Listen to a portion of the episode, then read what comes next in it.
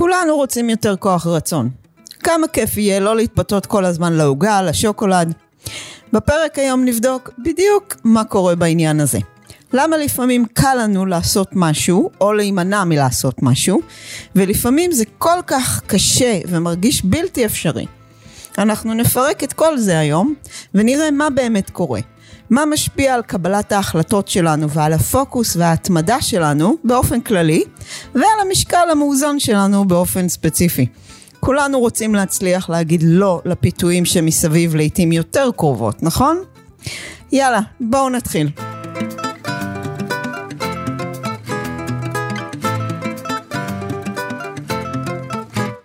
אתם חדשים כאן, צאו לי מהצלחת הוא המקום שבו ננסה לענות בדיוק על השאלה הזאת. נבחן ונחקור את הגישות המקובלות לדיאטות, תזונה, פעילות גופנית והקשר בין הגוף ודפוסי החשיבה שלנו.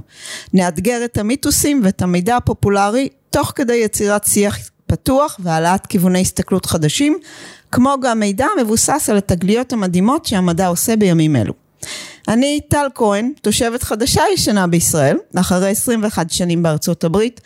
בעקבות משבר, משבר גדול, שיניתי את החיים שלי וגיליתי מה אורח החיים המתאים לי. ב-15 שנים האחרונות ליוויתי והייתי מעמסה של ש... לשינוי של מלא אנשים. בתיאור של הפרק יש לינק בו תוכלו לקבל את המדריך שכתבתי.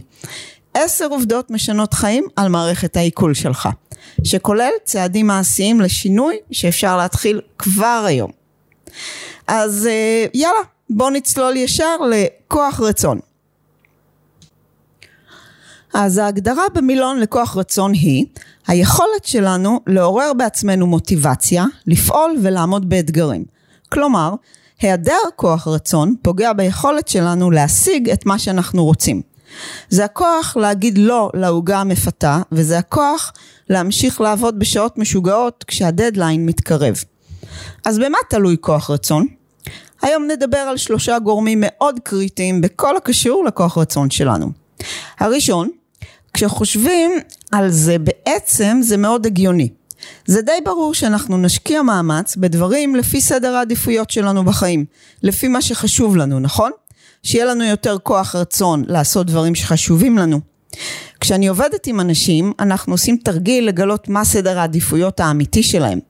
רבים מגלים שמה שבתכלס קורה בחיים שלהם, הרבה פעמים לא לגמרי תואם את מה שבאמת חשוב להם, את סדר העדיפויות שלהם. ופה מתחילה הבעיה עם כוח הרצון, כי כשאנחנו נאלצים לעשות דברים שלא נמצאים גבוה בסדר העדיפויות שלנו, שהם לא מספקים אותנו, זה לוקח לנו המון אנרגיה. ואנחנו מוצאים את עצמנו עם מעט אנרגיה וצריכים להפעיל הרבה כוח רצון לדברים שכן חשובים לנו. וכשזה מגיע לבריאות שלנו, מאחר והחיים קורים לכולנו, זה מביא שלא יישאר לנו כוח ואנרגיה לתת מספיק תשומת לב לבריאות, שבעצם כולנו מודים שהיא הכי חשובה, נכון? והדבר השני שיש לו השפעה מכרעת על כוח הרצון, זאת הסביבה שלנו. הסביבה משפיעה על החיים שלנו. זאת הסביבה הפיזית, אבל גם ואולי בעיקר החברתית. דמיינו את עצמכם, יוצאים עם חברים. הם בוחרים מסעדה עם המון אופציות בריאות, ויש מיליון צורות להזמין ירקות שם. כל אחד מהם בוחר ארוחה ממש בריאה, מלאה עם אבות מזון, ויטמינים, מינרלים. מה הסיכוי שאתם תזמינו קערת פסטה ענקית או סנדוויץ', צ'יפס וגם גלידה ולקינוח? לא סיכוי גדול, נכון? אין ספק שאתם, לפחות רוב הפעמים, תזמינו גם אוכל בריא שתורם לגוף ולא מעיק על, הש... על המשקל. בואו נהיה אמיתיים, אם האנשים סביבנו יעשו את מה שאנחנו צריכים לעשות כדי להשיג את המטרות שלנו, כמה קל יהיה לנו לעשות את זה גם?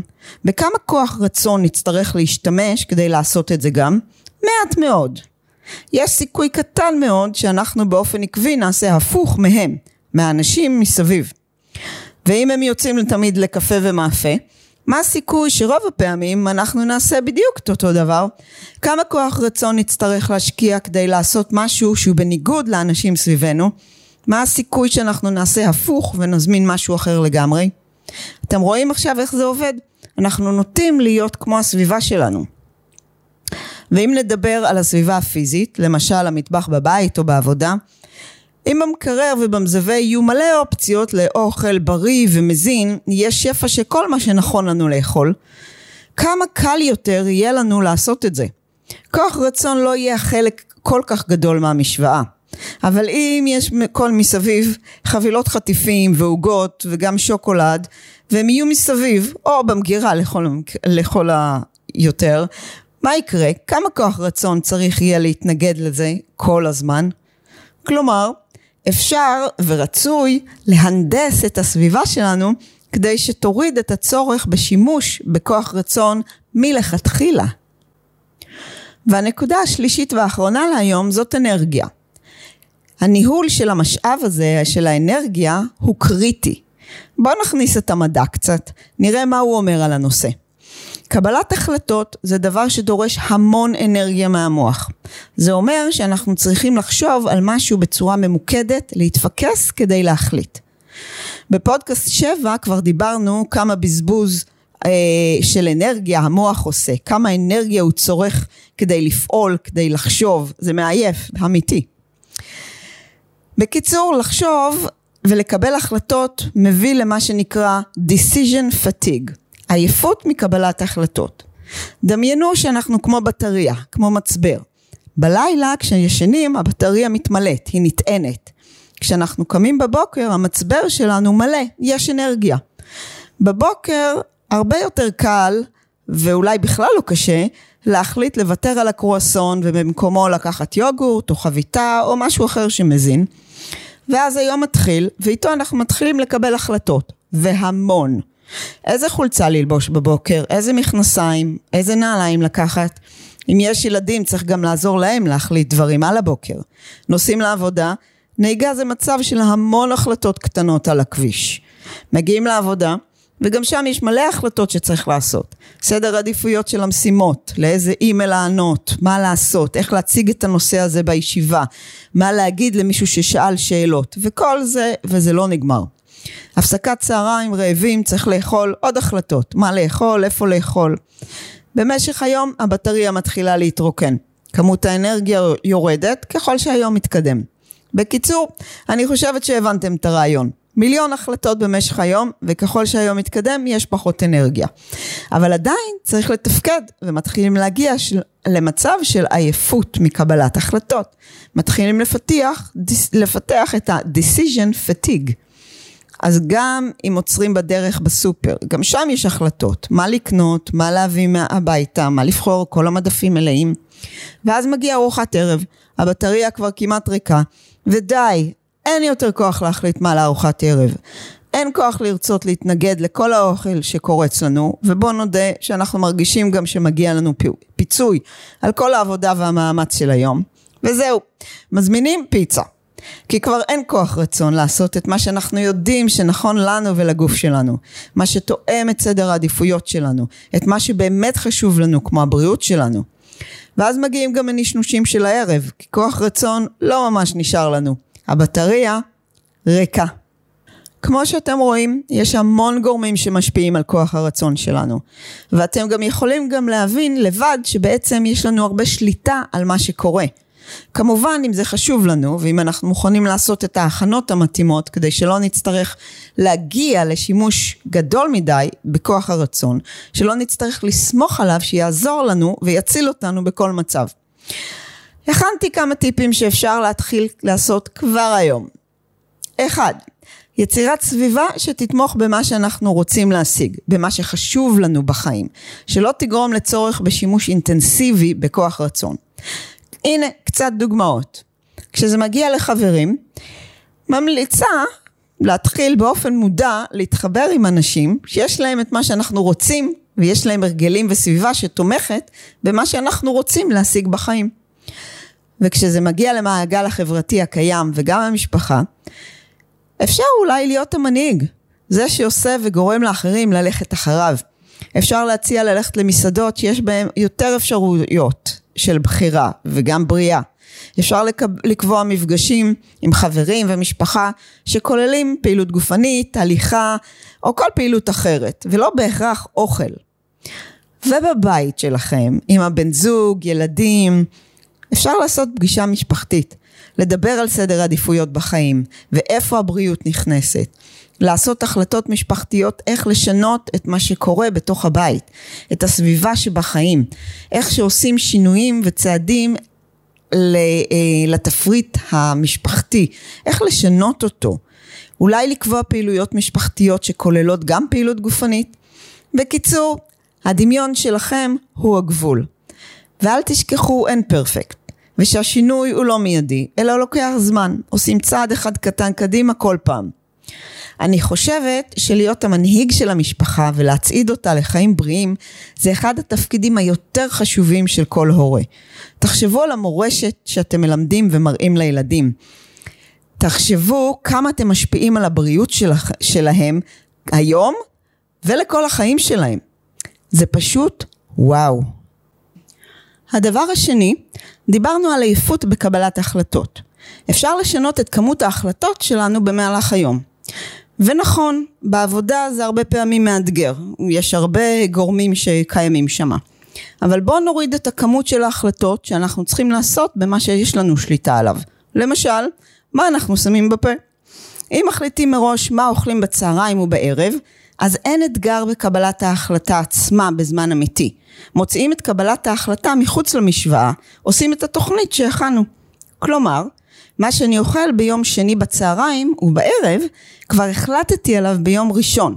ואז כשאני רעב, באמצע הלחץ של יום העבודה, אני לא צריך להחליט, אני לא צריך לחשוב על זה. מה לאכול? ההחלטה נעשתה כבר מראש. צריך רק לעשות את מה שהוחלט. אם זה האוכל שהבאתי מהבית, או לצאת למקום אה, לקנות אוכל, גם שם כבר החלטתי מה יש בתפריט, אני לא צריכה להסתכל בתפריט, אני יודעת בדיוק לפי התוכנית, לפי ההחלטה שקיבלתי, מה לעשות. יאללה, יש אור ירוק ורצים, לא צריך להתעסק עם ההחלטות. באותו דבר בארוחת ערב, יש תוכנית, אין צורך להחליט במצב שאנחנו כבר עייפים בסוף היום, רק לעקוב אחרי מה שתכננו וזהו.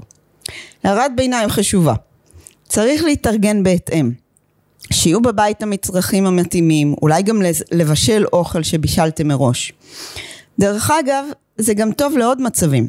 כשיוצאים עם חברים למשל, או משפחה למסעדה, למה לא להסתכל על התפריט כבר בבית ולהחליט על שני דברים שטובים לי? וכשמגיע הזמן להזמין, אני בוחרת את אפשרות א' או אפשרות ב'. זהו. בכל מקרה אלו אופציות טובות בשבילי, ואני ארגיש איתם טוב. תאמינו לי, מניסיון זה עובד מדהים. במסעדה, כל ההסתכלות הזאת בתפריט מביאה להמון שיחות פנימיות על מה לאכול, שסוחטות את כל האנרגיות, מביאות לאכילת ראש, וגם להחלטות שמתחרטים עליהן אחר כך.